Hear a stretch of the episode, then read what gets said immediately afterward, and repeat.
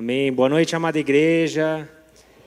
Estamos muito felizes por poder estar aqui com vocês essa noite. Queremos agradecer ao pastor Ademir. Pode. Depois a gente chama vocês no final. Mas nós estamos muito felizes, né, por poder estar aqui. Né, nós já conhecemos o pastor Gustavo também, que já tinha ido lá na igreja Casa de Oração, a igreja a qual nós fomos enviados. Eu vou passar um pouquinho para a Fran falar, porque senão eu falo tudo depois. Boa noite, igreja. Uma alegria estar aqui com vocês. Abraços do povo de Jaraguá do Sul. Eu sou de jaraguaense. Quem conhece o Jaraguá? Bênção. E o Gustavo é gaúcho. Quem é gaúcho aqui? Ah! Ele não falou, mas normalmente ele já se apresenta e fala, eu sou gaúcho, né? Os catarinas não falam, eu sou catarinense, mas gaúcho fala que é gaúcho, né? Ele nasceu em São Lourenço do Sul e foi criado em Pelotas. E quando ele se mudou para Jaraguá, nós nos conhecemos um grupo de jovens. Quem é jovem aqui? Temos jovens aqui. Todo mundo, né? Levanta. Amém. Amém. Nos conhecemos um grupo de jovens e lá também o Senhor ministrou nossa vida e Ele vai contar um pouquinho da nossa história depois. Muito gostoso esse louvor, o fluir de Deus nesse lugar, a liberdade do Senhor. E o Senhor me deu uma visão durante o louvor, e porque Deus habita em mim aos louvores, você crê nisso? Não precisa esperar para vir a pregação. Ao entrar na igreja, o Senhor já está operando, Ele já está fazendo, Ele já está ministrando a nossa vida. E durante o louvor, eu vi muitas pessoas cansadas. Eu cheguei um pouco cansada. E agora parece que saiu um fardo. Você que chegou cansado aqui, fadigado ou triste, no meio dos louvores, o Senhor já enviou o descanso, o Senhor já enviou o alívio. Ele trocou vestes de tristeza por vestes de alegria. Você que entrou aqui desesperado, em meio aos louvores, eu ouvi gritos de desespero, gritos que saíram por essas janelas, que saíram daqui. Você que entrou aqui desesperado, Deus envia socorro para o seu desespero. Deus vai fazer a obra no meio do seu desespero, porque no meio dos louvores Deus estava ali operando. Se você crê, dá um glória a Deus. Ele já estava operando. E tem muito mais, não tem? Tem muito mais para nós recebermos nesse lugar. Eu vou estar orando então. Senhor Deus, eu quero te louvar e te agradecer, Pai, por estarmos aqui na Tua casa. Aonde a liberdade para te adorarmos, Pai. Nós sabemos, por estarmos na África, quando nós não podemos adorar, quando nós não podemos expressar a nossa fé, e aqui nós somos livres, Pai, para te adorar, para expressar nossa adoração, para recebermos do Senhor, Pai, obrigado por essa liberdade no Teu Espírito, por essa porta aberta, por essa igreja, Pai, nós te louvamos, nós te agradecemos, Pai, alcançado, Pai, eu tenho certeza que nessa noite o Senhor já está enviando alívio, ao que entrou triste, Deus, eu tenho certeza que o Senhor está trocando as vestes para vestes de alegria, ao desesperado, Pai, eu creio no nome de Jesus, que o Senhor está enviando socorro, e o Senhor enviará socorros, e sinais aparecerão no nome de Jesus, Pai, porque nós cremos num Deus que faz o impossível, num Deus de milagres, num Deus que não se limita à nossa visão, é um Deus grandioso, um Deus onipresente, onipotente, que pode todas as coisas, Pai, envia o Teu socorro ao desesperado, a pessoa que entrou aqui desesperada, precisando de algo, o Senhor está enviando, Pai, em nome de Jesus, nós cremos e declaramos na autoridade e no poder que há do nome de Jesus. Oh, Jesus, nós te adoramos e pedimos que o Senhor continue conosco, ministrando os nossos corações, nos desafiando em missões, em servir, em vir ao encontro ao necessitado, em nome de Jesus. Amém. Amém. Glórias a Deus. Bom, vamos botar um PowerPoint aí para vocês. Bom, meu nome é Gustavo, então, como já foi apresentado, né, eu sou lá do Rio Grande do Sul. Eu me mudei para Jaraguá do Sul em 2001 para trabalhar na WEG.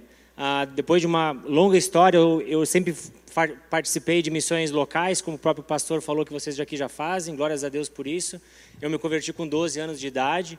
E nesses 12 anos, desde os meus 12 anos, eu sempre fiz projetos locais também de evangelização de casa em casa. A gente fez parte de implantação de igreja no interior de São Paulo. A Fran já foi para os Calungas, que são um povo quilombola em Goiás. Então, nós, desde cedo, nós sempre participamos de projetos locais e tudo mais. Só que em 2001, então, Deus me chamou para trabalhar na WEG através de uma vaga de emprego lá no sul do Rio Grande do Sul. Já foi um milagre, de certa forma, até porque eu fui criado numa família muito pobre. Eu comecei a trabalhar com os 9 anos de idade, então eu fiz escola técnica e tudo mais. E quando eu fui, né, vi aquele anúncio da WEG lá no sul do Rio Grande do Sul, para mim foi um assim, uau, né, trabalhar na WEG. Eu não sabia que falava W em alemão, falava V, né?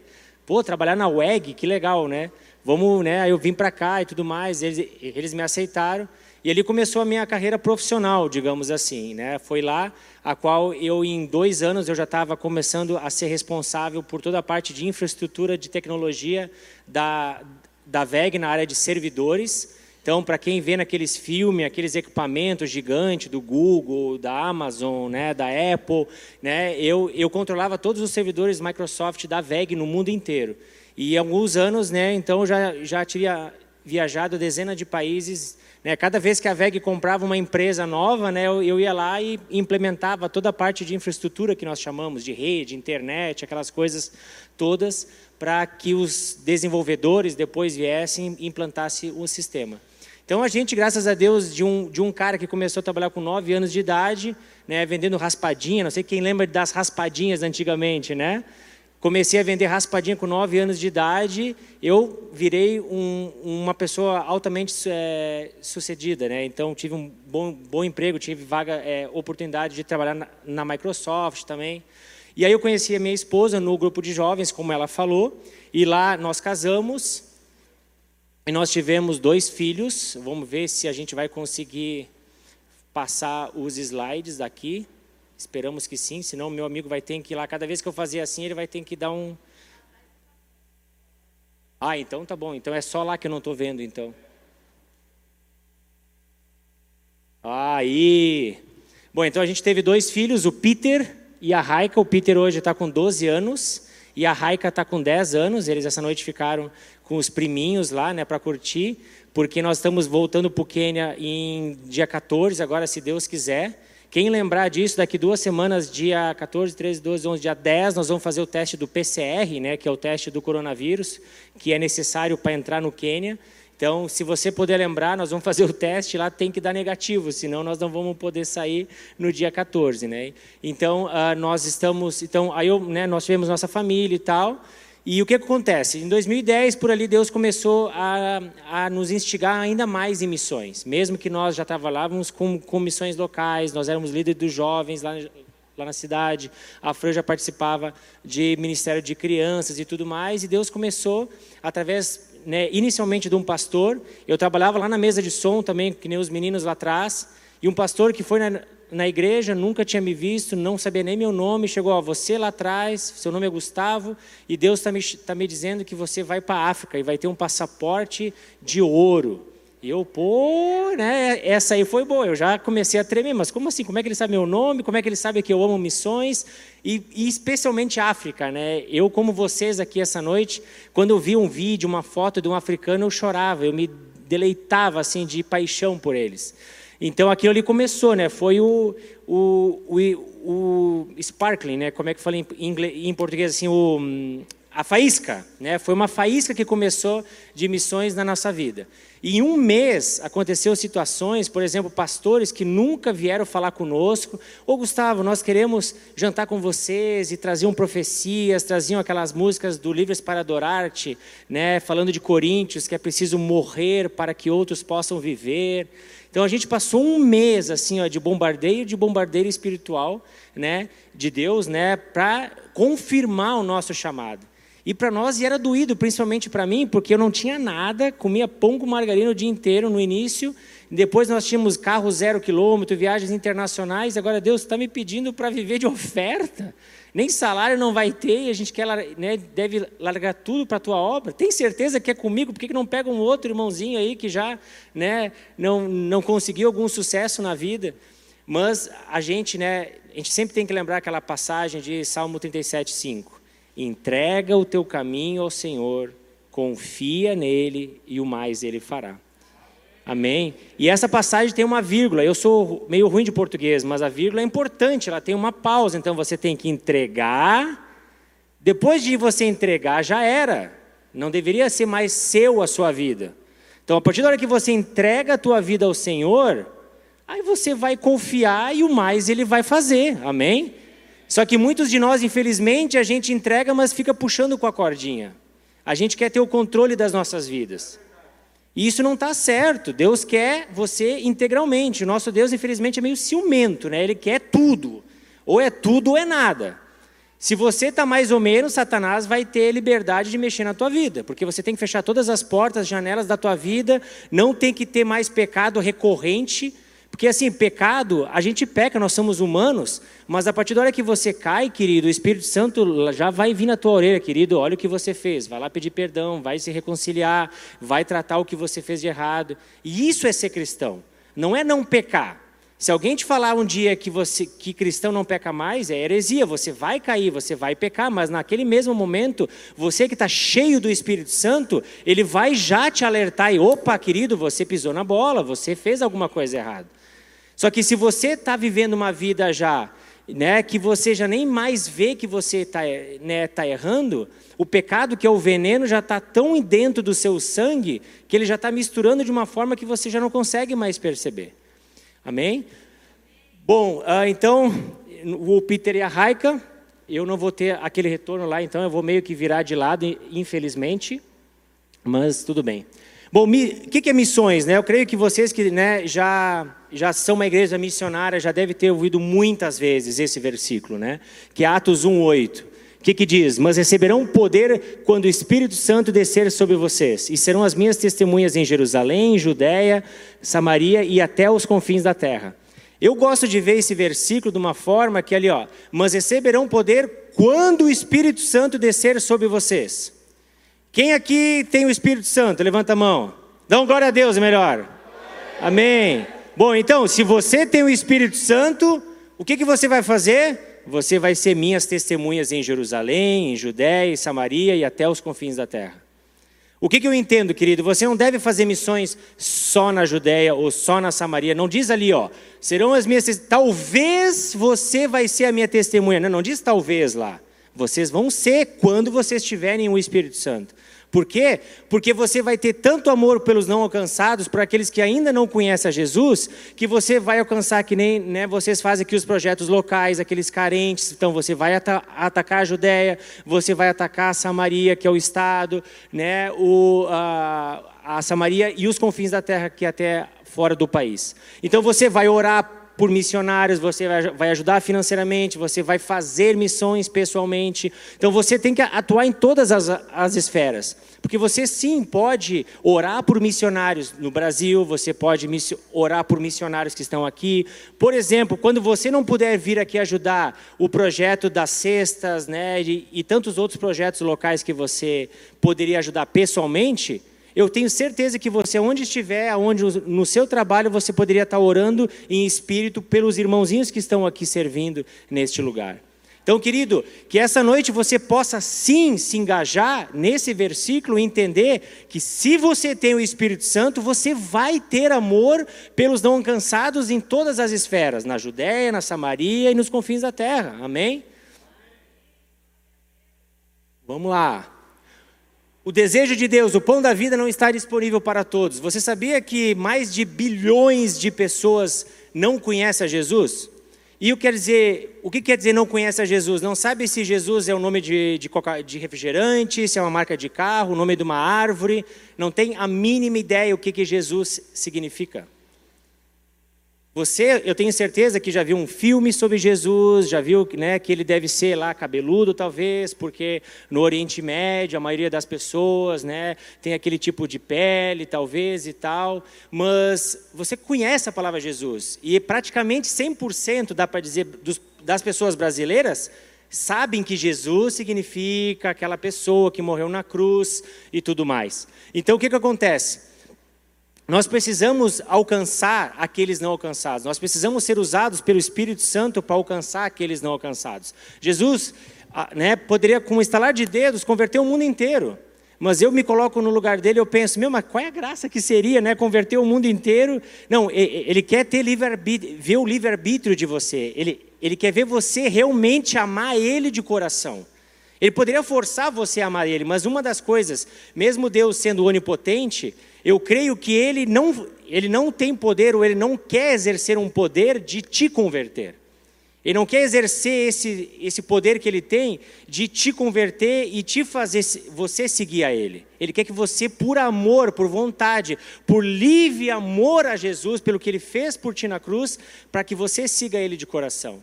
Então o que acontece? Eu sou missionário, pois fui criado com essa visão. Vocês têm o privilégio, querido, de uma vez por mês, eu creio que vocês têm culto de missões, vocês são mobilizados a isso, vocês recebem missionários aqui, isso é uma bênção. Muitos cristãos, infelizmente, não têm essa oportunidade. Talvez porque muitos pastores não vê os não alcançados dos confins da terra. Eu acho que aquele versículo de Atos 1:8, eles meio que cortam, acho, né? Só vamos evangelizar a Jerusalém. Então, assim, todas as pessoas não alcançadas do mundo precisam do Senhor. Amém? Vamos lá. Vocação, quando todos são missionários, ninguém é missionário. Isso é uma frase muito, muito famosa, por quê? Porque eu creio que missionário é aquele cara que tem uma missão. O missionário, teoricamente, se você for ver a palavra de Efésios, é o apóstolo. E o apóstolo, o significado do grego é enviado. Então, o missionário é uma pessoa que teve um envio, que pode ter sido para Jerusalém, para a Judéia, ou para Samaria, ou para os confins da terra. É uma pessoa que teve um chamado específico. Porém, meu irmão, não tire o seu, né, não tire a sua responsabilidade, porque você é um cristão integral, amém? Amém ou não amém? Isso quer dizer que você, o tempo inteiro, 24 horas, não importa onde você estiver, você vai ser luz de Cristo. Você vai testemunhar, você vai compartilhar, você vai ser exemplo, você vai compartilhar com seus colegas de trabalho, colegas da escola. Porque se você tem o Espírito Santo, ele vai controlar a sua vida, ele vai agir através de você. Então, missionário, teoricamente, é aquele que tem um envio específico.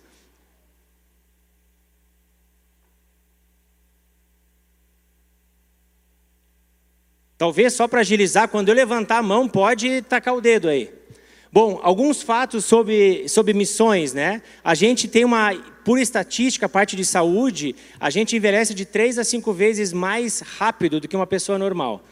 Talvez por causa das questões de estresse, documentação, por exemplo, eu tive que fazer 2 tipos de visto agora para nós retornarmos, os nossos vistos estavam expirados, passagem de avião, agora o PCR, o dólar que está ajudando pra caramba, né, que está quase 6 na prática, tanto detalhe, mas tanto detalhe, que assim, até tem uma questão teológica muitas vezes. Você, para compartilhar com o seu irmão sobre, né, sobre Jesus e tudo mais, você só tem o português. Você já pensou que um missionário, para pregar a palavra, ele tem que ver toda uma questão cultural, uma questão de língua. Por exemplo, ele vai pregar para o muçulmano. E para o muçulmano, para quem não sabe, né, aqueles caras do Oriente Médio, do Norte da África, que seguem o Alcorão e Maomé e tudo mais, o que acontece? Para ele, a palavra Deus significa Alá. Só que como é que tu vai dizer para esse cara que Deus não é Alá? Porque a única palavra que tem, é que nem se fosse Deus. Se vier um americano aqui falar de God, que seria a tradução de Deus, nós vamos a Deus. Só que como é que eu vou dizer para um muçulmano que vai aceitar Jesus que o nome de Deus não pode se falar Alá, mas Alá é a única palavra que existe no árabe para falar de Deus? Tu está entendendo a complexidade de ser missionário, como é que é? Isso é só de uma língua, imagina outros dialetos. A gente morava na capital e lá, por exemplo, oi era habari. Agora, em uma hora, que já é kikuyu, é umuegá. Não tem nada a ver uma coisa com a outra. Então, você consegue ver a complexidade de missões. Então, assim, o estresse é bastante grande. Tem a questão da parte financeira, né, do dólar, 13º, reajuste, um monte de coisa. Também tem a questão de direito, né, que... Com certeza, como a gente sabe, Jesus abdicou de todos os direitos para morrer na cruz por você e por mim. Então, o que acontece? Quando você se torna missionário, você praticamente entrega, né, tanto que a nossa agência missionária, a MIAF, Missão para o Interior da África, é uma agência missionária que já foi criada em 1895, ela só trabalha com o continente africano, ela fundou a AIC, que significaria Africa Inland Church, então o nome da MIAF nos Estados Unidos é Africa Inland Mission, e essa Africa Inland Church, ela já tem mais de 8 mil pontos de pregação no continente africano. Então, já é uma agência centenária, com mais de 1.000 missionários somente no continente africano. E o que acontece? Eu nem sei por que eu falei disso, mas tudo bem. Vamos lá. Ok. Vamos avançar.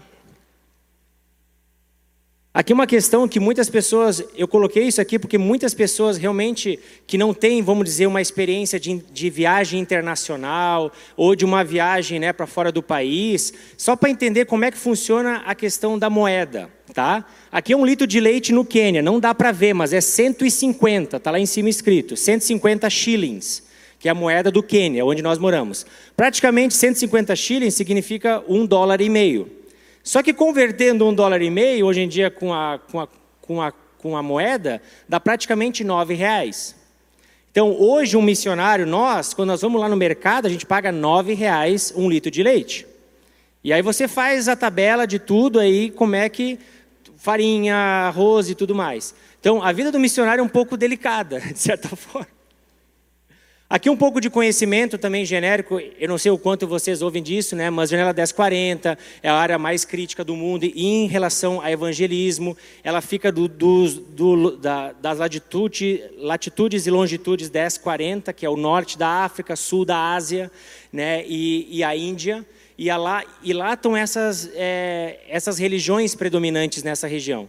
Então, o que acontece? Esses lugares deveriam ser onde os missionários, ou a maior força de missões, deveria estar atuando no mundo, né? Aqui, um slide interessante, que essa seria a última ceia que a gente conhece, certo?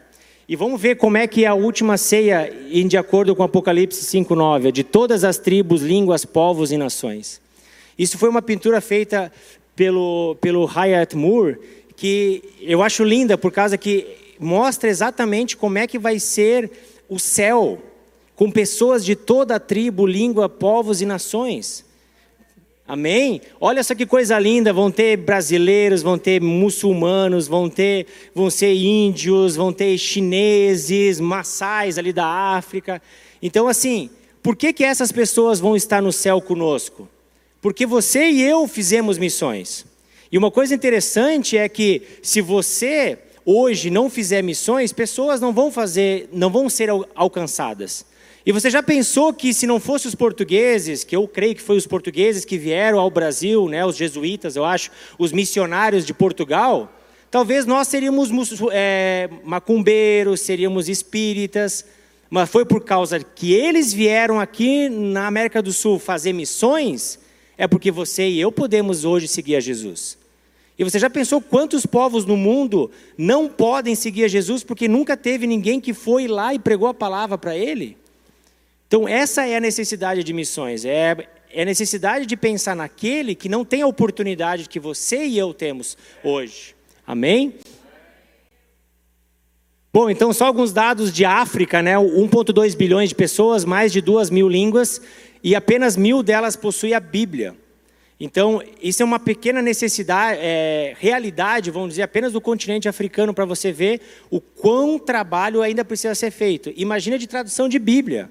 Mais da metade ainda precisa ser traduzido, né?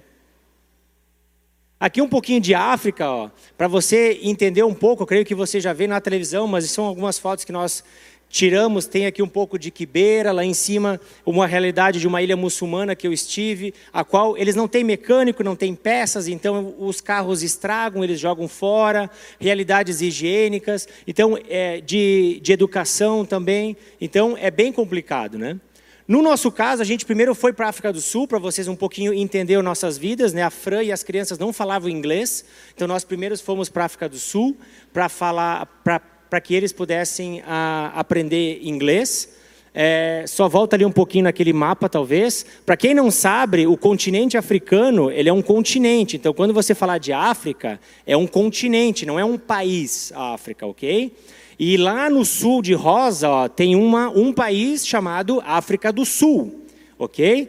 E lá na África do Sul, então, foi onde nós primeiros fomos lá e depois nós nos mudamos para o Quênia, em 2014, ó, onde está lá na direita, naquele mapinha lá. O Quênia, então, ele faz fronteira com a Uganda, com a Tanzânia, com a Etiópia e a Somália.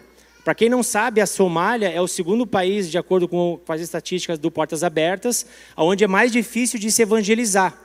Tanto, não é nem só questão de evangelismo, é tão difícil morar lá que a maioria das ONGs do mundo, eu tenho alguns conhecidos meus que trabalham para ONGs, né, que fazem apenas trabalhos sociais, que os escritórios deles que trabalham com a Somália, eles moram no Quênia, de tão perigoso que é morar na Somália. E se você for ver, toda a costa leste do continente africano está sendo dominado pela Al-Shabaab, que é a organização muçulmana, digamos assim, que vem da Somália, que está conquistando todo o leste do continente africano. E até uma questão de dados, porque vocês é uma igreja missionária, quando você vê um muçulmano que está se matando em pró do Alcorão, em pró de Alá, lembre que o que ele está fazendo, ele está seguindo o que os ensinamentos de Maomé deu para ele. Que quando ele vê um cristão, ele tem que matar. E se ele morrer em pró de matar um cristão, ele vai ter 24 virgens no paraíso. Então agora, uma pergunta para você pensar. Quantas coisas você deixa de fazer em prol do que a palavra de Deus te ensina? Você talvez estaria disposto a morrer por Cristo, como esses muçulmanos hoje se matam em prol do que eles acreditam? Então, quando você vê um radical muçulmano, pense que aquele radical muçulmano nada mais é do que um muçulmano fervoroso, seguidor do Alcorão, seguidor do que o Maomé ensinou para eles. Eles estão morrendo em prol daquilo de que eles foram ensinados. Então, quando eles falam, o que significa? Significa que Deus é grande, Alá é maior. Então, assim, o que acontece? Muitas de nós, infelizmente, nós vivemos uma vida tão difícil, às vezes, de ceder pelo irmão, ceder do tempo, às vezes aqui na igreja vê uma necessidade e você não se doa para que o irmão possa ser abençoado. Querido, lembre que a igreja nada mais é do que vocês servindo uns aos outros. Servindo as necessidades uns dos outros. E se não fosse você servir uns aos outros, se não fosse os ministros de louvor, o pastor, os meninos lá da técnica, você não ia estar sendo servido essa noite. Então, quando você vê uma necessidade aqui na igreja, por favor, se coloque à disposição, né? Porque a igreja é você servindo outro irmão. Amém? Bom, aqui então, né? Nosso primeiro voo de avião, né, com as crianças, eu fazendo um churrasquinho com um gaúcho, né, com a questão do Grêmio ali, muito importante, né, para quem quer ser feliz aí, né, só, né, a dica aí, tal, títulos finais, né, sempre jogando campeonatos e tal.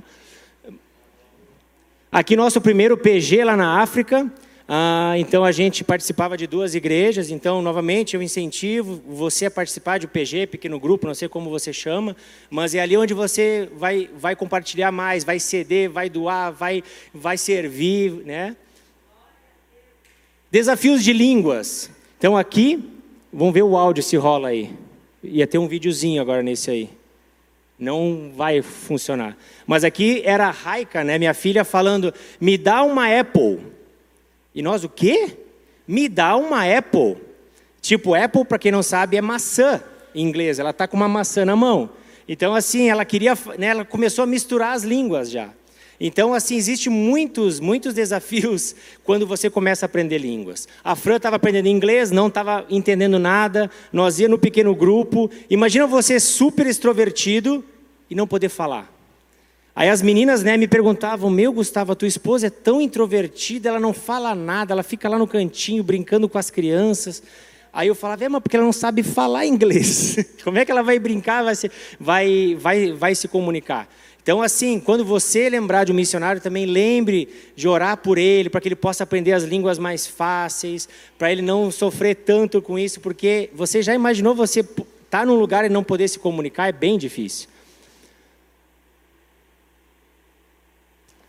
Ministério com tecnologias. Então, o que acontece? Só volta um pouquinho. Então, quando nós fomos para a África, nós aceitamos o chamado sem eu saber que eu ia servir em tecnologias. Nós fomos lá literalmente com aquele chamado de eis-me aqui, envia-me a mim. A gente aceitou o chamado não sabendo o que eu ia fazer. Eu sou um cara muito efetivo, muito de razão, planejado e tudo mais, mas nem, a gente não foi para Cape Town para conhecer a cidade, não foi para o Quênia, nada disso. A gente confiou cegamente, literalmente, assim, a gente seguiu o que o Senhor mandou. E, querido, quando você tiver uma visão, quando você tiver alguma coisa que vem na sua cabeça que é muito doida, possa fazer, porque não é sua ideia, é de Deus. Certa vez alguém me perguntou, como é que tu sabe quando é vontade de Deus? Bom, se é algo normal que qualquer um faz, deve ser a tua vontade. Mas se é algo muito doido, totalmente sem razão, sem lógica nenhuma, é 90% de chance que é do Senhor na tua vida. Então, querido, se coloque à disposição do Senhor quando Ele te der visões, quando Ele colocar desejos e vontades, talvez, que não tem lógica. Bom, então o que aconteceu? A MIAF, ela então viu o meu currículo e viu, meu Gustavo, tu trabalhou tantos anos com tecnologias e tal. E em 2011, então, pensa, uma agência missionária de centenas de anos teve a primeira reunião de tecnologias para ver como é que vamos usar essa tal de tecnologia mais para usar, para o pregar o Evangelho. E eu misturou o brasileiro com o gaúcho que fala pelas orelhas, eu acho. E aí esse povo lá chegou, Gustavo, tu vai nos liderar, tu vai nos ajudar aí a usar mais tecnologias em prol do Evangelho. Então, desde lá, eu tenho visitado missionários, arrumando os computadores deles, celular, iPad e tudo mais, A gente, novamente, eis-me aqui, envia-me a mim. Tem coisa que eu nem sabia aqui, vamos lá, vamos aprender, Passa aí o slide, então a gente vai colocando os computadores, vai arrumando, enquanto que eles estão recebendo a palavra em retiros, em acampamentos, nós estamos arrumando as coisas deles. Aqui foi, por exemplo, um projeto que a gente fez para aquela missionária, ela trabalhava com somalis, ela fez uma escola de informática, então, como plataforma. Então, para quem não sabe, quando você ministra para muçulmanos, você não pode dizer que você é cristão, que você é missionário, muito menos que você é missionário. Porque no Alcorão está claramente escrito que você não pode ser evangelizado, você não pode trocar de religião. E, de certa forma, isso deveria te ensinar e me ensinar que, para um muçulmano, não existe na cabeça dele uma explicação de se converter. Não existe essa questão de separar o físico do espiritual. Você é a pessoa, você é uma pessoa física, espiritual, cristã. Isso quer dizer que se você vem aqui no culto, domingo, põe a máscara de cristão, e segunda-feira você é o Joãozinho de novo, alguma coisa está errada, querido. Então você é cristão ou não é cristão. Quando a palavra nos fala que os mornos vão ter um fim não muito feliz, é porque você tem que se decidir. Ou você é de Jesus ou você é do outro lado. Não existe meio termo. Não existe assim, quando o mundo acabar... Porque assim, é uma palavra até de certa forma pesada, mas todos nós vamos ter uma vida eterna. Você sabia disso? Todos nós vamos viver eternamente. Aí um monte de gente, que heresia, Gustavo. Não! Ou você vai para o céu ou você vai para o inferno. Quem vai para o céu, levanta a mão aí. Amém! Então, você tem que se posicionar, querido, você tem que viver intimidade com o Senhor, tem que ler a palavra, orar, jejuar, buscar o Senhor, ser cheio do Espírito Santo. E quanto mais cheio você tiver do Senhor, mais você vai dar. Você não vai conseguir dar para o teu vizinho, para o teu irmão, o que você não tem. Então, quanto mais cheio você tiver, quanto mais transbordando você vai estar, que nem um copo, quando ele transborda, isso tudo alaga na volta e molha, isso que vai ser você. Quando você estiver cheio, mas tão cheio do Espírito Santo, pessoas ao seu redor vão sentir o cheirinho do Senhor, vão ver o que tu tem, querido. Tu está diferente, tu mudou. E aí você solta a palavra e prega e ora pela pessoa, amém? Então, nesse caso, por exemplo, a gente recebeu doações de computadores que abençoou o projeto. Aqui é um audio Bible, talvez vocês já ouviram falar isso. É um dispositivo que nem um radinho, tá? Que ele tem um painel solar atrás, que ele carrega, né, a bateria desse dispositivo atrás, e ele é usado por milhares de missionários em contexto onde ou a pessoa não sabe ler e escrever, ou num contexto onde a tribo a qual o missionário está trabalhando, ela não é literada, tipo assim, ela não tem uma escrita. O idioma dela não é escrito, é só falado. Então, o que acontece? O missionário precisa lá, precisa aprender a língua. Aí ele inventa, eu acho, alguma forma de traduzir a letra para o português, para o inglês, ou a língua daquele próprio missionário, e ele dubla a Bíblia. Então, o que acontece? Para esses casos, a gente configura esses dispositivos de acordo com a necessidade daquele missionário.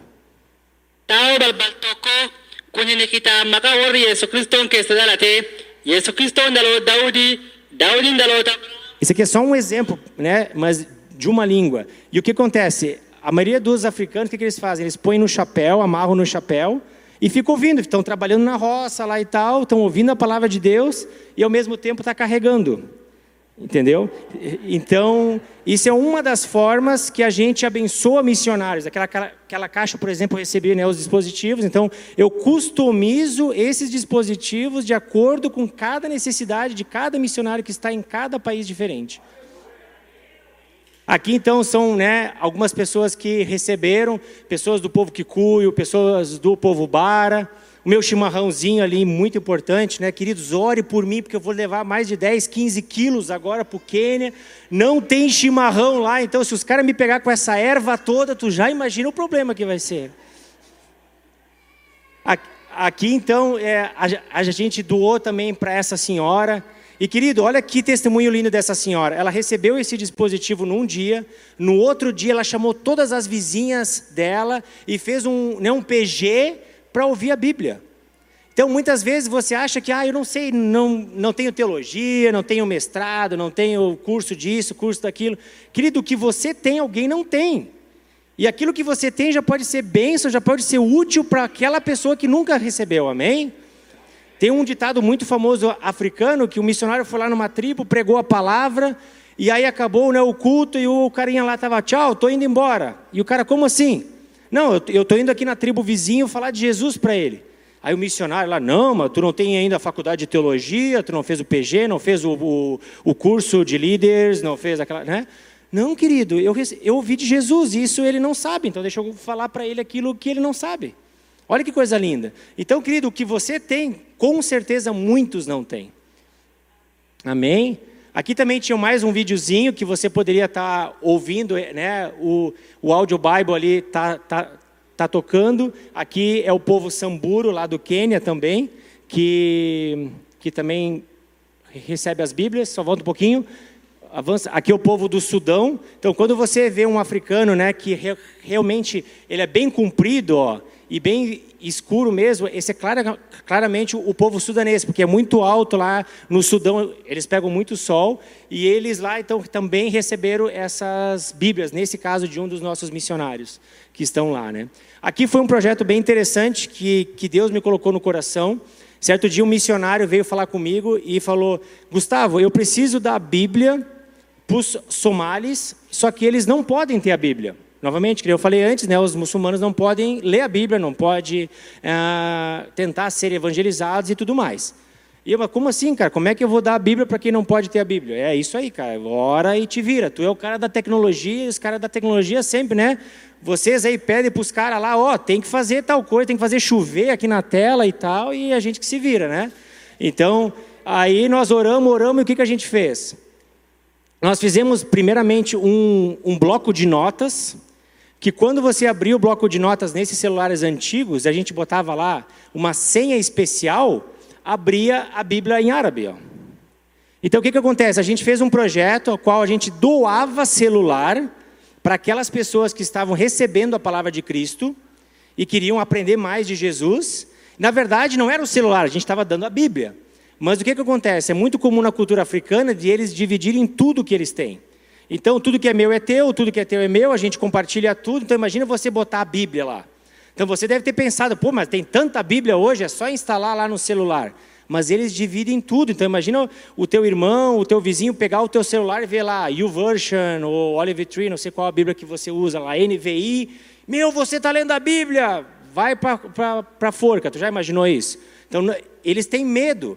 Então, assim, novamente, lembra? Você hoje pode ouvir de Jesus e não ter nenhum perigo de chegar em casa e dormir tranquilo, sendo que se você aceitar Jesus ou não. Os muçulmanos, para quando eles aceitam a Jesus e isso se torna público, no mínimo eles são expulsos da família, se não eles são expulsos da sociedade e se não mortos.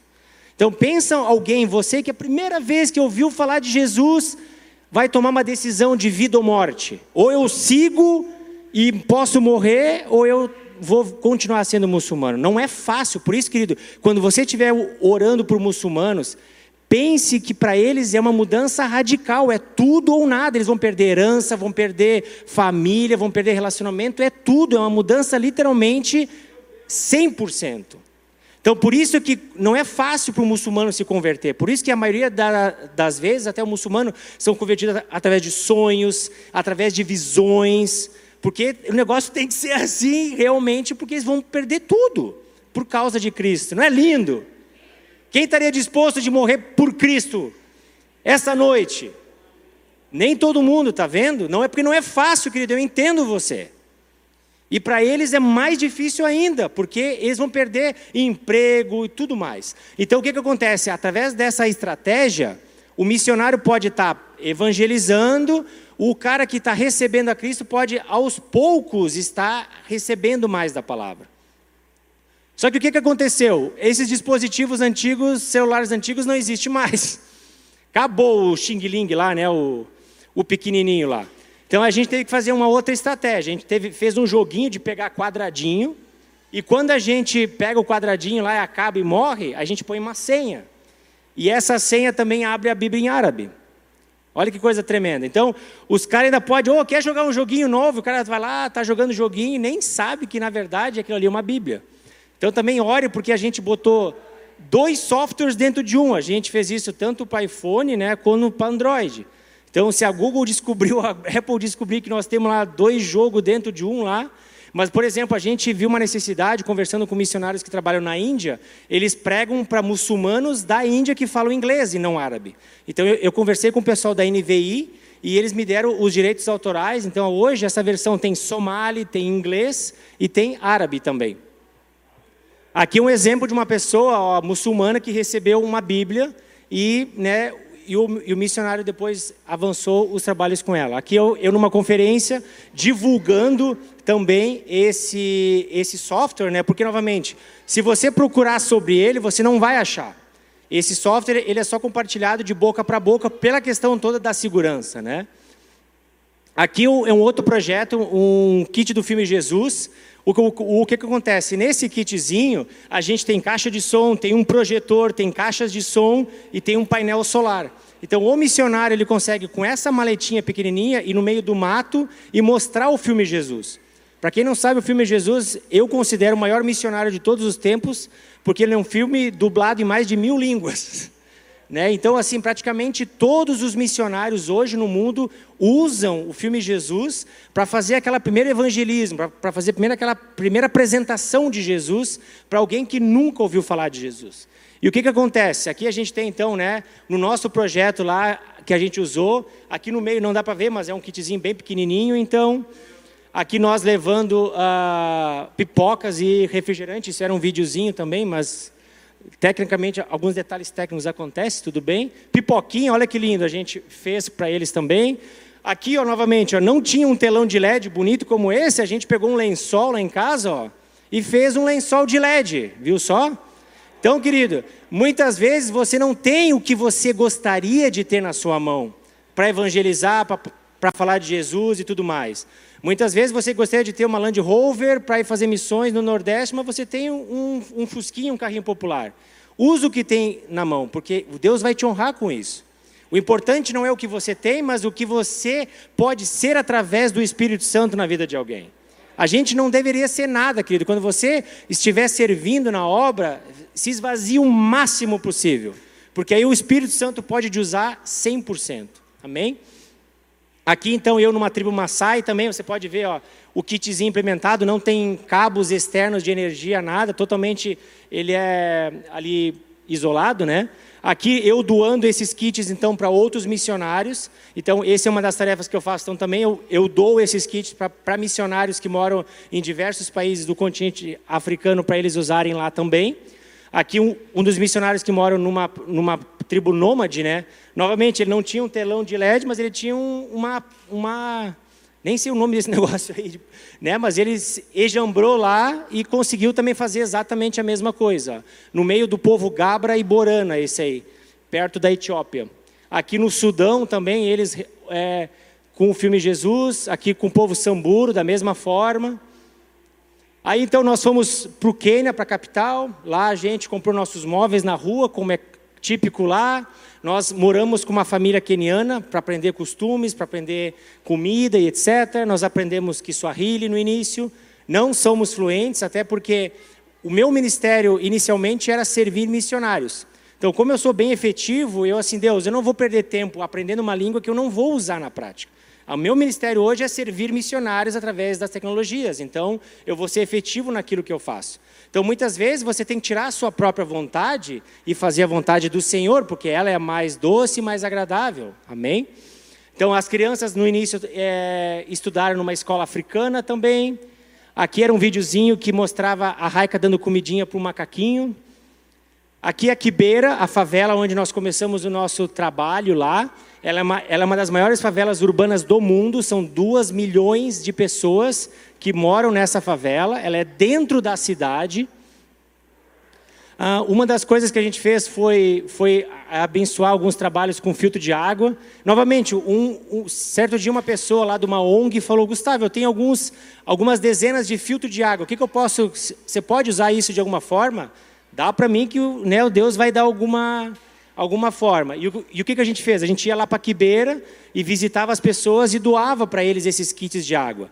Só que, novamente, a gente não só abençoava através do físico, mas através do espiritual. Nós sempre pregávamos, ensinávamos a palavra, orávamos com eles também, né? A gente abençoa, então, olha só esses tanques gigantescos, olha a cor da água lá, vocês acham que conseguem ver, era marrom.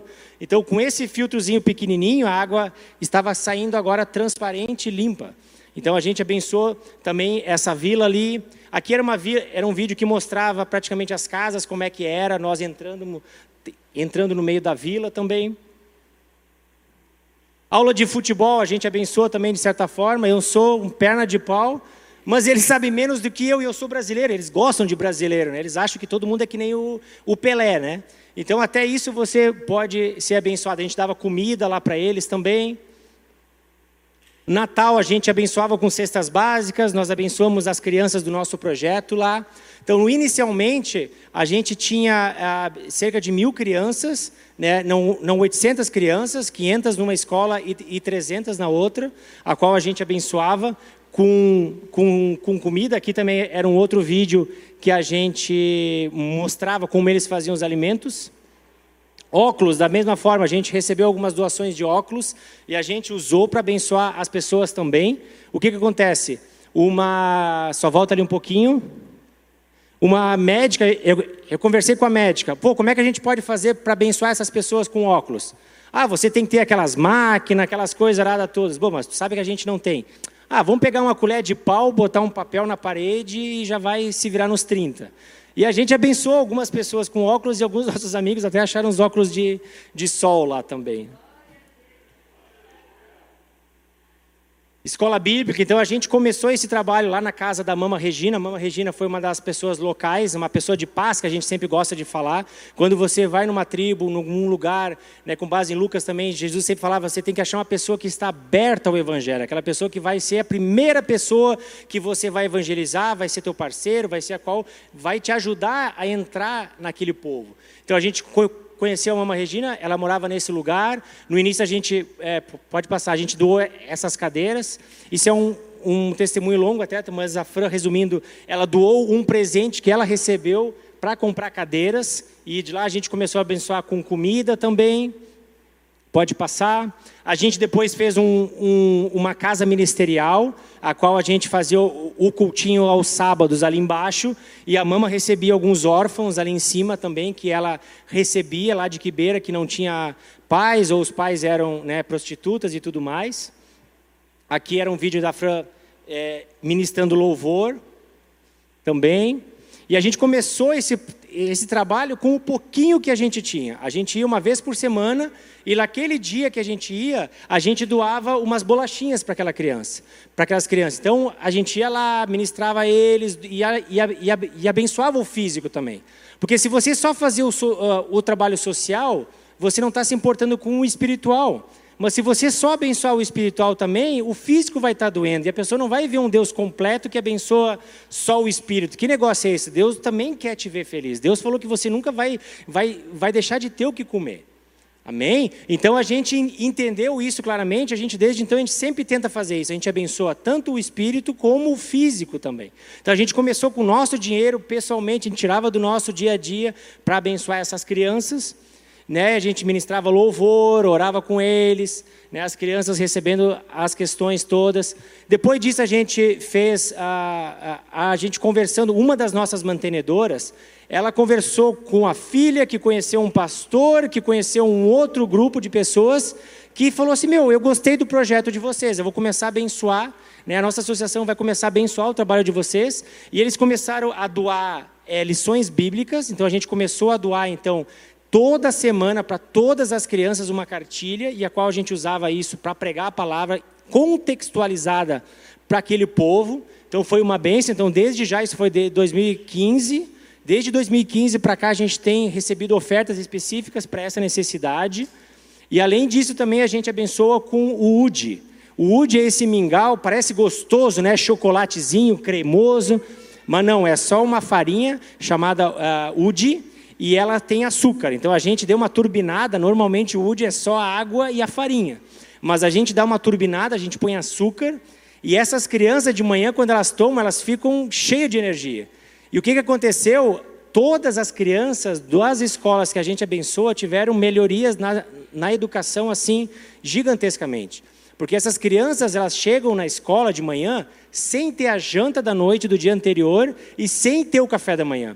Então, isso foi uma bênção para essas crianças. Então, hoje nós temos abençoado mais de 1.000 crianças todos os dias, de segunda a sexta-feira, com esse UD, amém? E, além disso, a palavra de Deus e o louvor.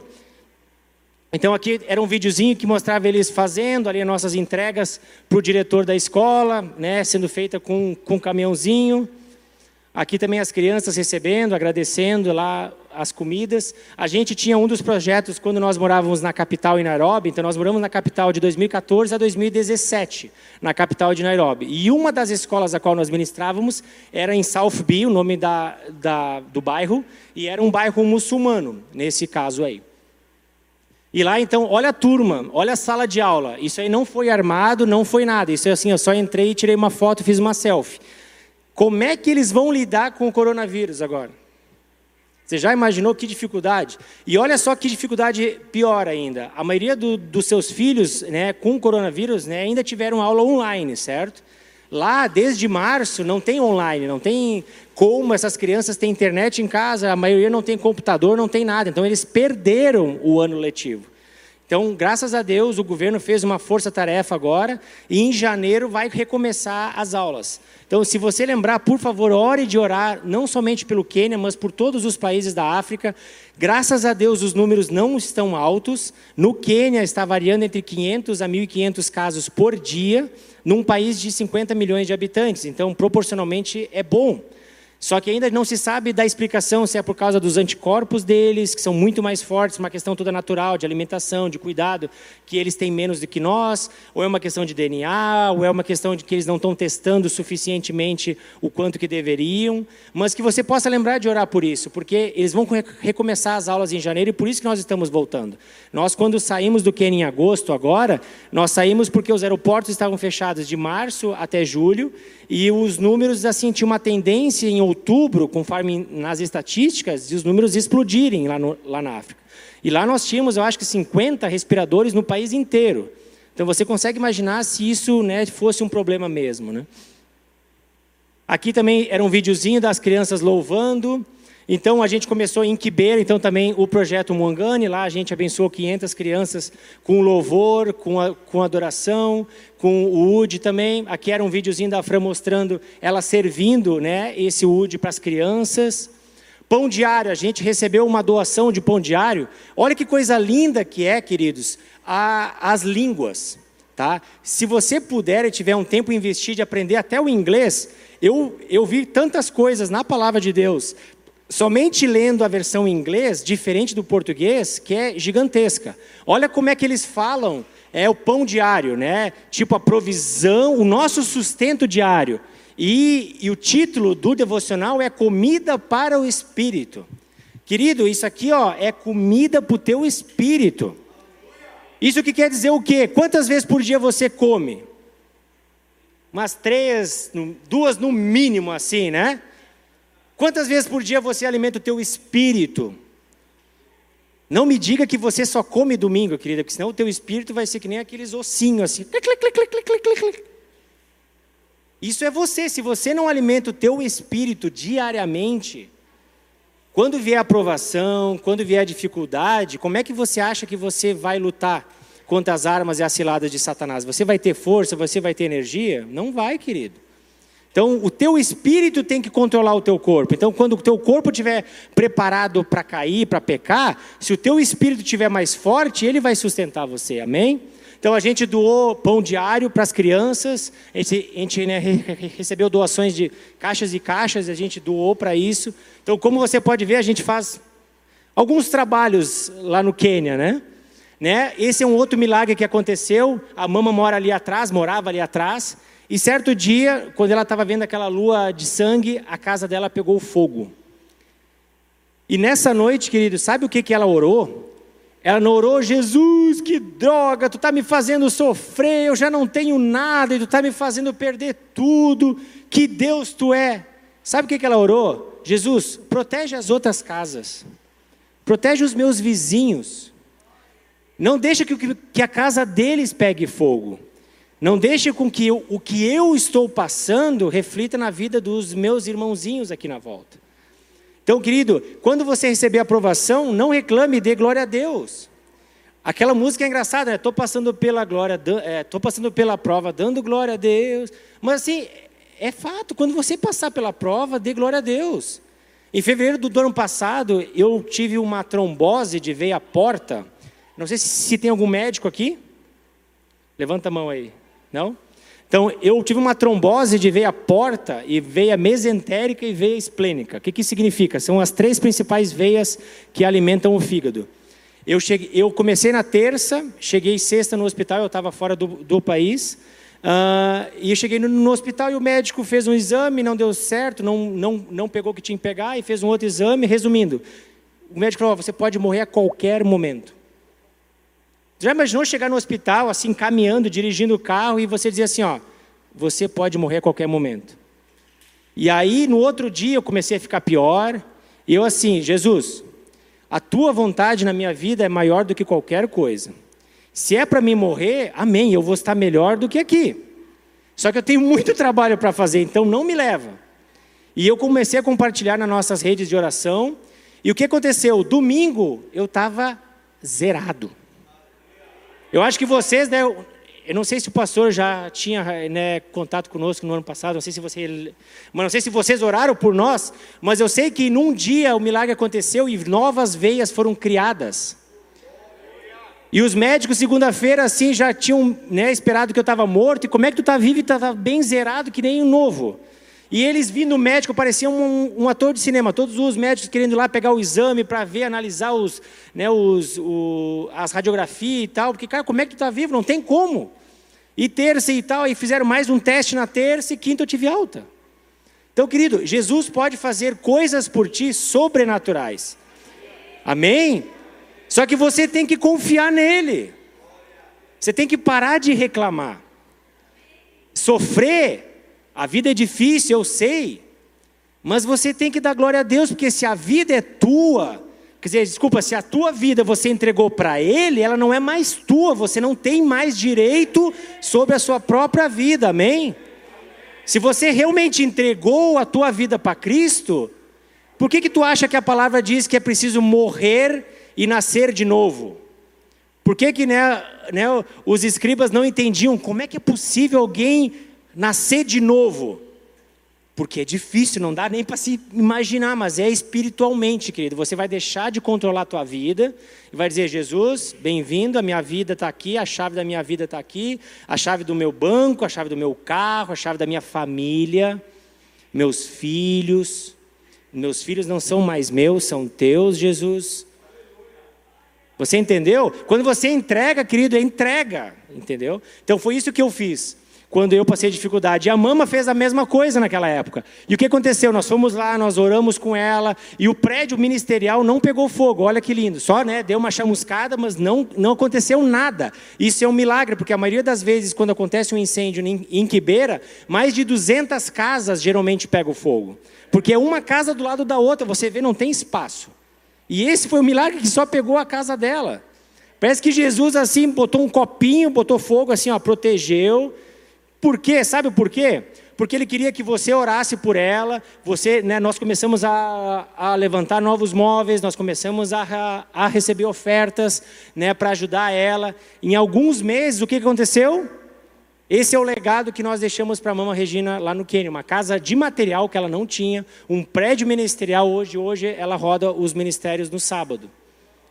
Então, querido, quando Jesus te fizer alguma coisa ruim que você acha que é ruim, lembra, se você entregou, diz, Jesus, é teu, minha vida é tua, meus bens são teus, o que eu tenho é teu. Eu não tenho mais nada. Então, assim, o que acontecer na minha vida vai ser para a glória do Senhor. E muitas vezes, talvez a Mama não ia ganhar nada, mas talvez você vai ganhar. Porque Deus sabe a tua necessidade, Deus sabe o teu coração. Muitas vezes a gente entende, até mesmo a questão de dinheiro, eu entendo a questão financeira assim, ó, a nossa vida tem que ser um rio. A nossa vida tem que ser um rio, ao qual o dinheiro entra e o dinheiro sai. O dinheiro entra e o dinheiro sai. Se a nossa vida virar uma lagoa, o dinheiro entra e fica. Você não recebe mais e não abençoa ninguém.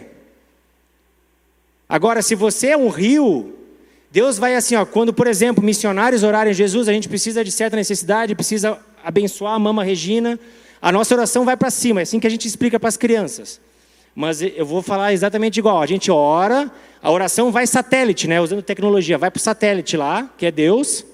E aí Deus olha para baixo assim, deixa eu ver qual irmãozinho é rio que vai receber a minha bênção para ele abençoar o Gustavo lá, para abençoar a Mama Regina. Você quer ser rio ou quer ser lagoa, querido? Amém. Amém. Então, querido, quando você entregar a tua vida para Cristo integralmente, completamente, Deus vai te usar. Seja na tua conta financeira, seja na tua vida, ou até seja na tua casa. Amém? Querido, eu tenho muita coisa para mostrar, vamos tentar passar. Que diabo, a última etapa aí agora.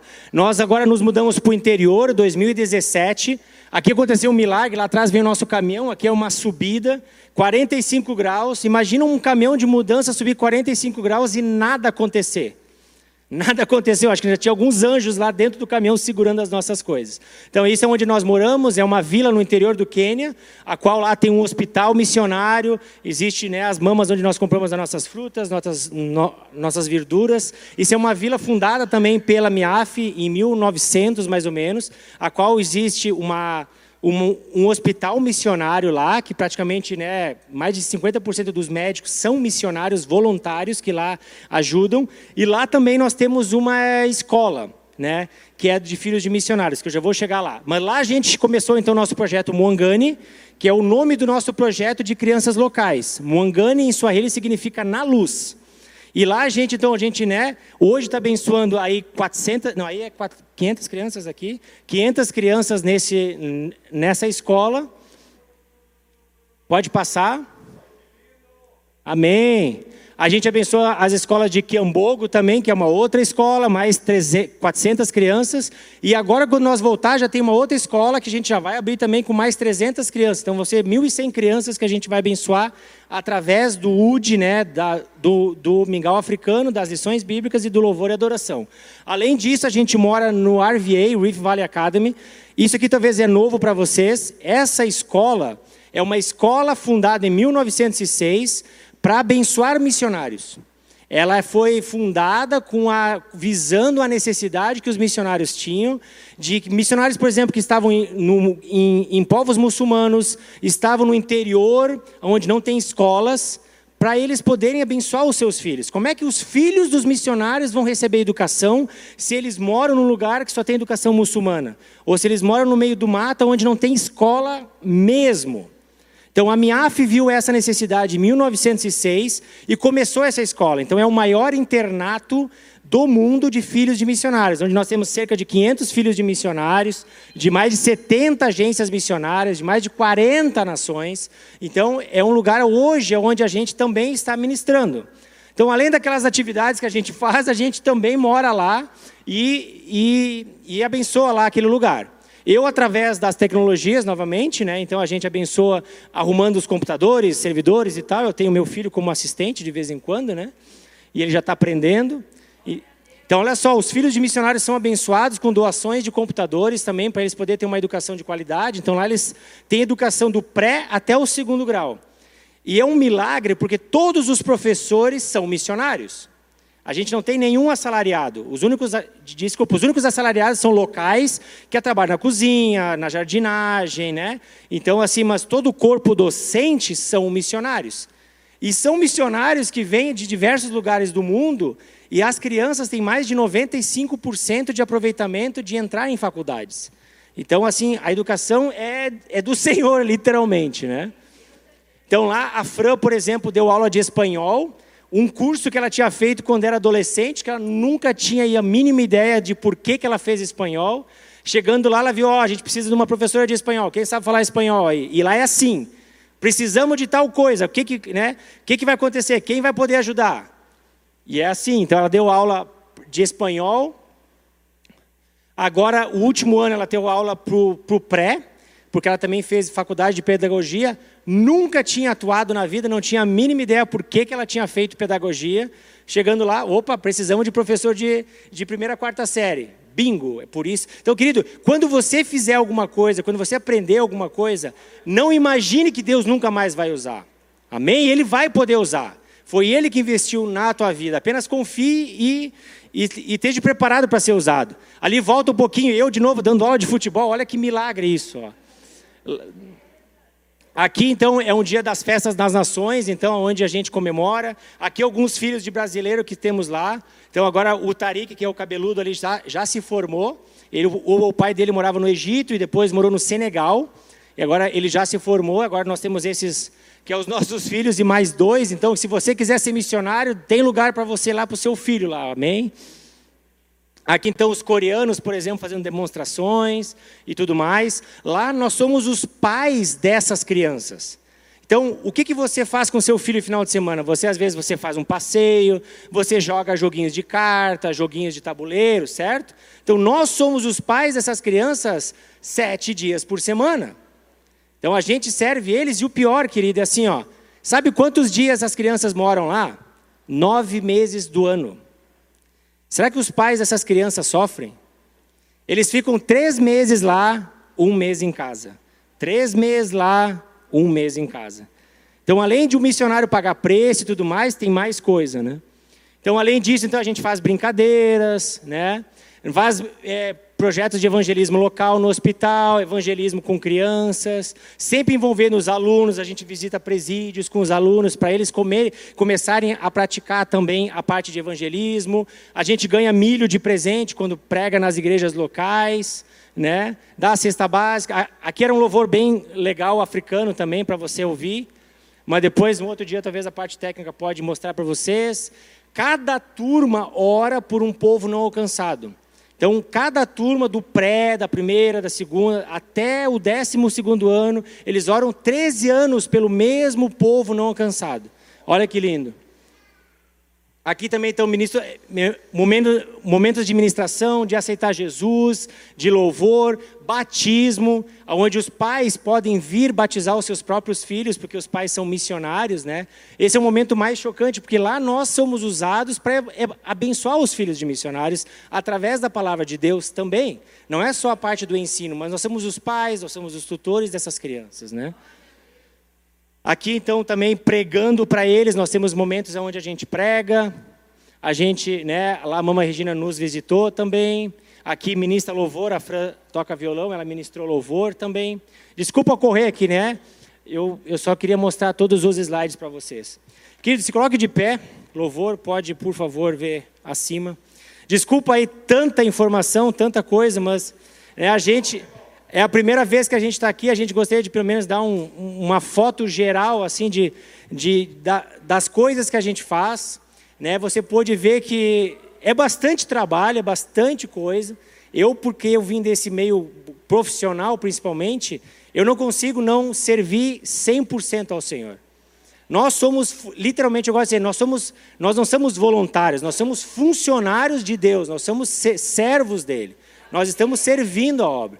E você, querido, a partir de hoje, eu creio que você nunca mais vai se esquecer de orar por missões, de ajudar missões, porque você faz parte disso. Que nem Êxodo 17, onde Josué lá estava pelejando e Ur estava orando, estava sustentando eles em oração, você faz parte disso. Quando Ur não estava sustentando e quando eles não estavam orando pelaquela batalha de Êxodo 17, Josué estava perdendo a guerra. Então, quando você não estiver orando por missões, missionários vão estar sofrendo mais, missionários vão estar passando mais dificuldades. Então, que você, a partir de hoje, possa lembrar disso. Amém? Senhor Jesus, obrigado por essa noite a gente ter colocado na Tua presença, Jesus, esses trabalhos que não são nossos, Senhor, são Teus. Nós somos apenas servos da Tua Palavra, somos servos da Tua obra, somos servos daquilo que né, existe para ser feito. Tem tanta necessidade hoje no mundo, Jesus. Existe tanta coisa para fazer. E nós somos apenas pessoas aqui nesse lugar para Te servir, Jesus. Queremos te colocar as necessidades que existem dessa cidade também, Jesus. Existe tanta obra para ser feita, tanto trabalho nessa comunidade aqui, e que Tu possas a partir de hoje, Jesus encorajar esses queridos que estão ouvindo essa palavra essa noite, para realmente se engajar em alguma coisa, Jesus. Que você possa estar orando ao Senhor nesse momento agora, possa estar pedindo para Ele como eu posso ser usado, Jesus.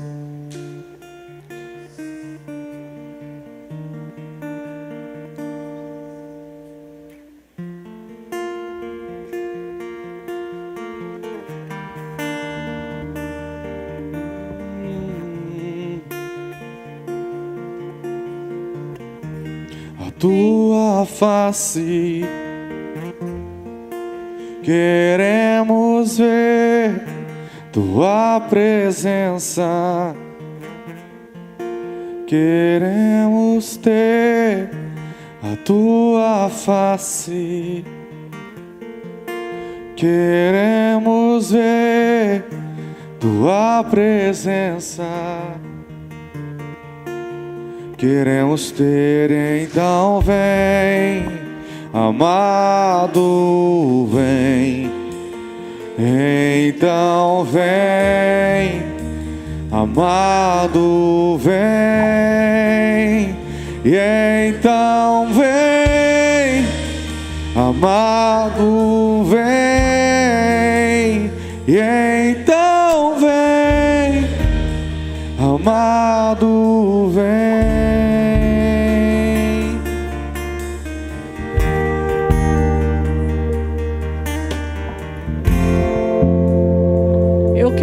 Fazer dois momentos aqui que o Senhor colocou no nosso coração. Um de entrega.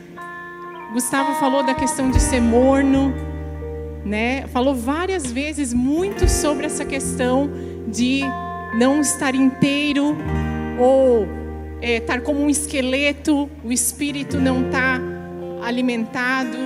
Então, eu queria fazer um momento de entrega. Se você entendeu hoje, eu quero seguir Jesus. Eu ainda não entreguei a minha chave, eu ainda não entreguei o controle da minha vida ao Senhor. E eu entendi, eu já tenho entendido, porque eu não acho que é só essa noite. Eu creio que se tu veio à casa do Senhor, tu sabes que esse é o caminho, que Ele é o único caminho, a verdade e a vida.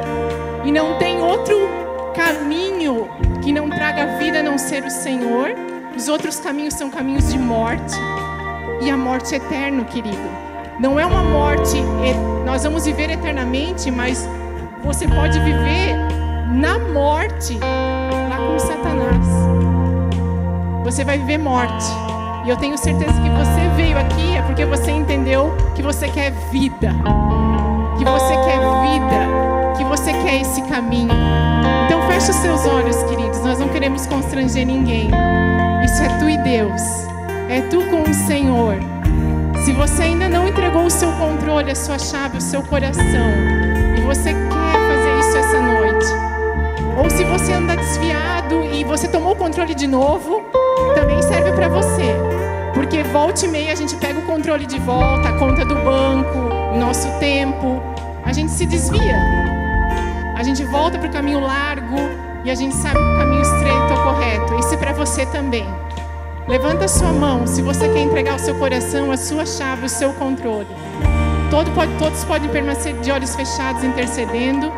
Se você quer entregar a sua vida a Jesus, seu controle, a sua chave, levanta a sua mão.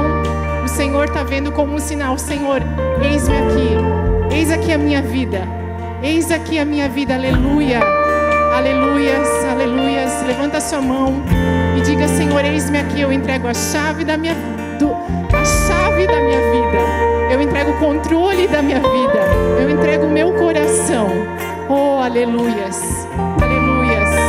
Aleluias. Glória a Deus. Glória a Deus. Glória a Deus. Repita comigo assim, a igreja pode ir em concordância com os nossos irmãos que estão entregando a sua vida a Cristo. Repita junto comigo: Senhor Jesus, Senhor Jesus, nessa noite, eu entrego a minha vida a Ti. Eu entrego o controle da minha vida a Ti, Senhor. Eu entrego a chave da minha vida a Ti, Senhor. Faz tudo novo em mim. Eu estou nascendo de novo nessa noite para uma nova vida, uma vida espiritual, no nome de Jesus. Amém. Glória a Deus. Glória a Deus. Dá um aplauso ao Senhor por essas vidas.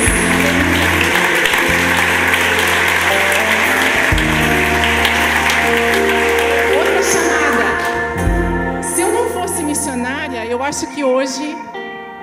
E eu não sou muito movida pela emoção, como o pastor falou, vamos ofertar antes.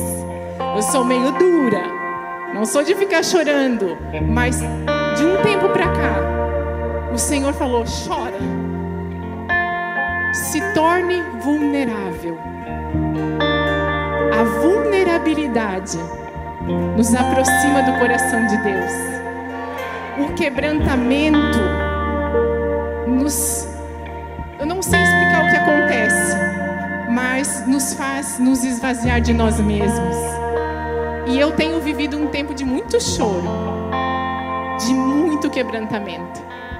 E eu achava que isso era emoção, pura emoção. Querido, não é. Muitas vezes, Deus precisa do nosso coração quebrantado. Ele nos coloca em caminhos, em situações que a gente fica totalmente vulnerável. E aí a gente vê: Senhor, sem Ti, eu não sou nada. Tudo que eu tenho de bom, tudo, se não fosse o Senhor, eu não tinha nada. Então, eu iria hoje para missões, mas eu sempre queimei, desde pequena. Meu pai é evangelista e eu sempre queimei por vidas. Mas, muitas vezes, a gente não consegue entender esse amor que o missionário tem. Eu acho que mais vezes tem que vir missionários. Não sei se tem vindo bastante aqui, vocês me corrijam. Mas o missionário, ele vem trazer esse impulso de novo de servir. E o Senhor falou muito ao meu coração. Impulsiona, injeta o servir novamente na igreja. Desperta esse povo a olhar para o seu lado, a necessidade.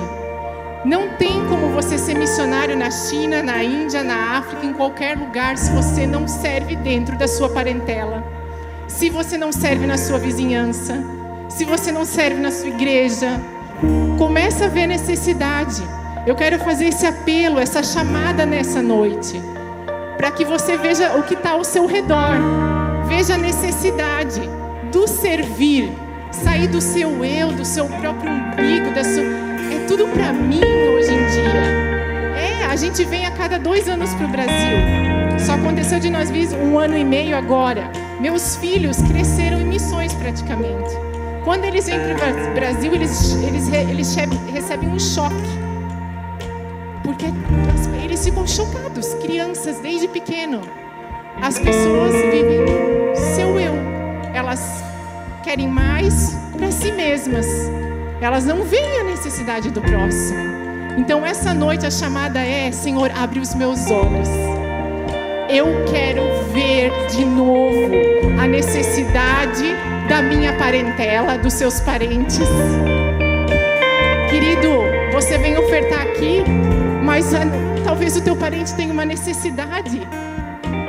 Você vem ofertar aqui, mas às vezes o teu vizinho do lado está desesperado por alguma palavra, por uma oração, e você pensa: não, eu tenho vergonha, né? Não vou dizer, não vou lá incomodar vizinho. Não se incomoda, vizinho. Incomoda sim, querido. Talvez você é a única esperança dele. E na igreja, tanta necessidade que há. E você, querido, tem pessoas, sim, que dizem assim: por que eles não fazem isso? Por que não fazem aquilo? Meu, tá faltando isso aqui na igreja. Se te incomodou, te desafio nessa noite, é para você fazer, querido. O que você tá vendo de necessidade, se coloca à disposição. Aquilo que você tem na mão, o Gustavo falou algumas vezes, aquilo que você tem na mão, aquilo que você aprendeu, coloca à disposição do reino. Vê a maravilha que Deus vai fazer, as grandezas. Deus falou, Jesus falou que nós faríamos coisas maiores que Ele. Faz tempo que você não vê, se coloque no serviço, veja milagres, coisas maiores, coisas maravilhosas, coisas impossíveis. Esse ato de servir, de desvendar os olhos, eu quero fazer o seguinte: tire os seus sapatos, porque isso é um ato de humildade, de se humilhar, tirar os seus sapatos e falar assim para o Senhor: estou tirando os meus sapatos nessa noite, para que os meus olhos sejam abertos, meus olhos espirituais e físicos também, para ver a necessidade do meu próximo, para servir o meu próximo. Servir na minha parentela, na minha vizinhança, na minha igreja, na minha cidade, aonde o Senhor me colocou. Se você quer dar esse passo nessa noite, você quer que a sua visão seja aberta, e eu creio que ela será, e ela já está sendo aberta. Dá um passo e tira os seus sapatos. Aleluia, glória a Deus. Amém. Eu creio, Senhor, que nós temos muito nas mãos, muito, muito. Perdoa-nos, Senhor, se nós não temos colocado isso à disposição do Teu reino. Tantos dons e talentos, tanto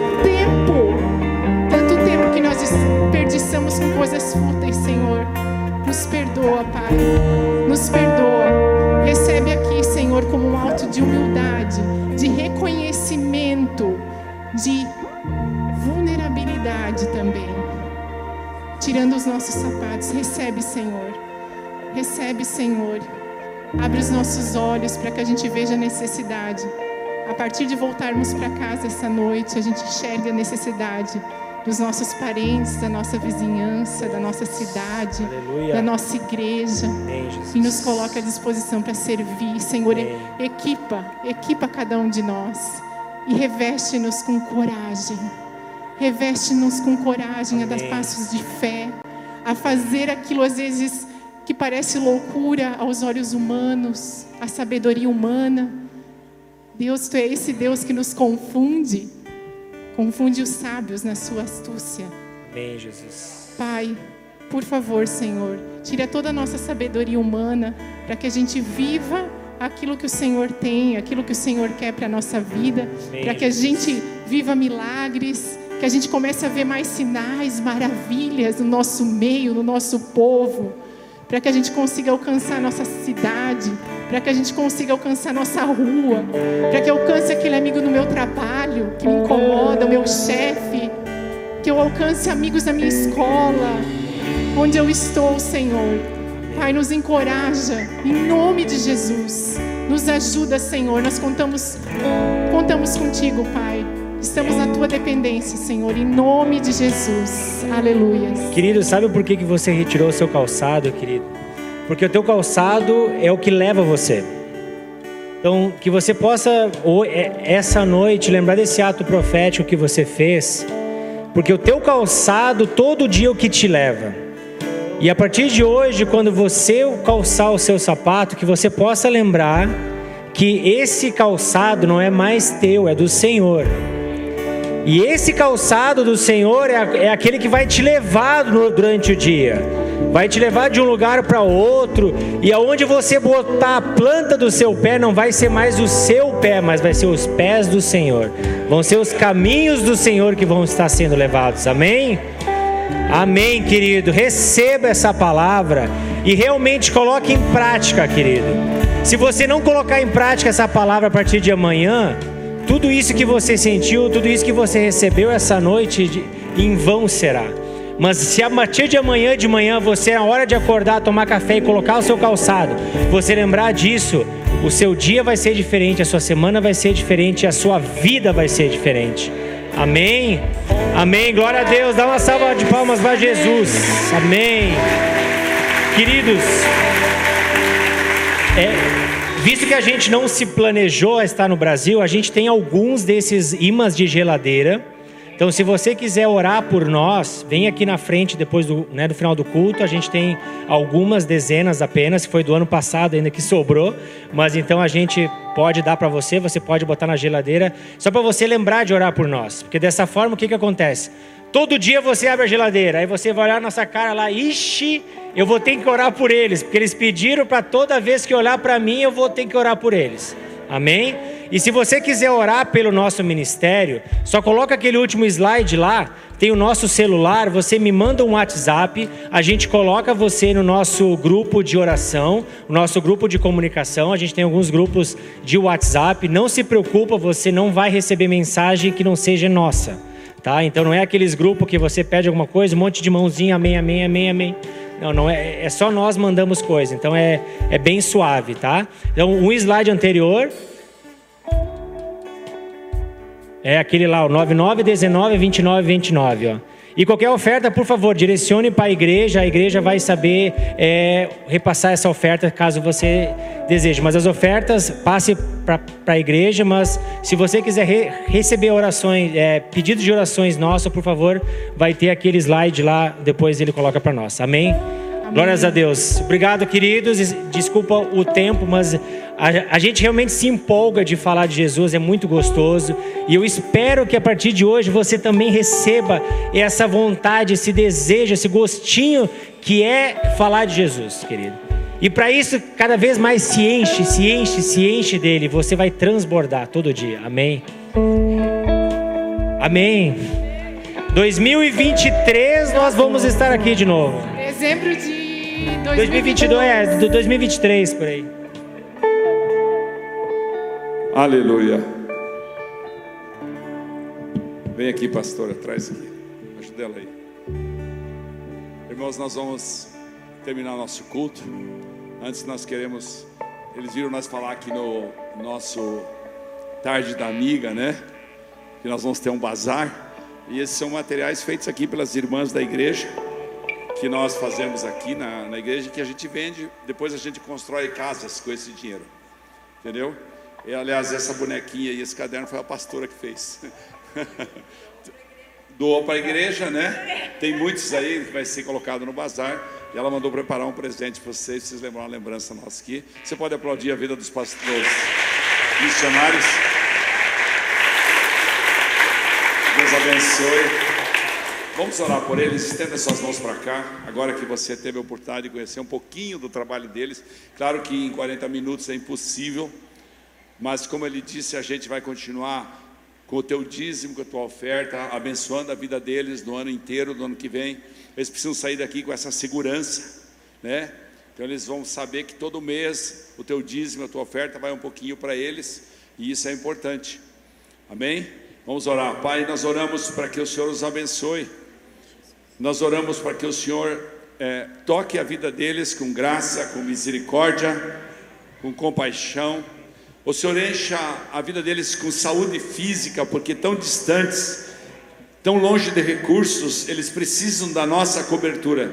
Por isso nós, como tua igreja aqui na terra, os cobrimos agora com o sangue do Cordeiro, com o teu manto de zelo, pedindo que o Senhor os abençoe, o Senhor os leve por esse mundão afora, falando da tua palavra, e nós os cobrimos no reino espiritual, para que Satanás e seus demônios não tenham poder sobre a vida deles. Onde eles tocarem a palma de suas mãos, a ponta dos seus pés, a palma dos seus pés, haverá conversão, haverá saúde, haverá milagres, prodígios, maravilhas. Usa eles, Pai, como teus discípulos, assim como o Senhor nos enviou por toda a terra, em nome de Jesus. Dá graça para que eles tenham sustento físico, financeiro, Pai, emocional, para tolerar tantos desgastes, Pai, em nome de Jesus. Nós queremos agradecer pela presença deles, te louvar, Jesus, por ter trazido eles ao nosso meio e por impulsionar o nosso servir, Pai, nesse lugar, em nome de Jesus. Amém. Amém, igreja?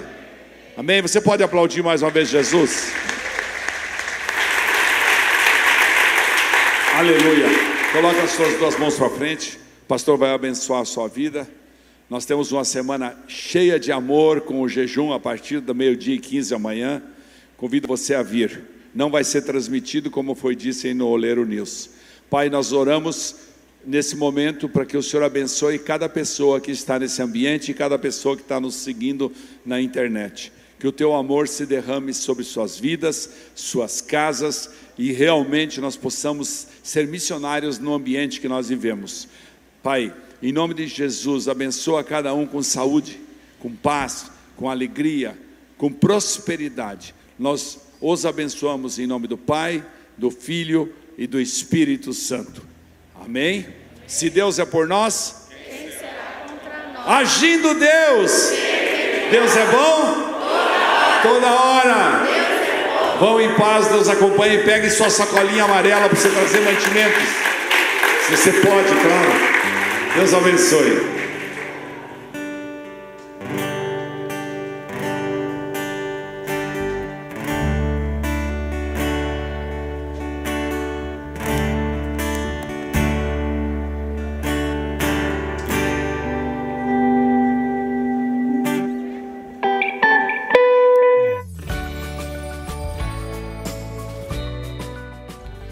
Boa noite, amada igreja. Eu sou Luiz e nós somos o Oleiro News, trazendo as informações da nossa igreja para você. Essa semana nós teremos o jejum presencial aqui na nossa igreja e ele não será transmitido através do YouTube. Então venha, participe desse tempo conosco, do 12:15 até a 13h. Nós esperamos por você.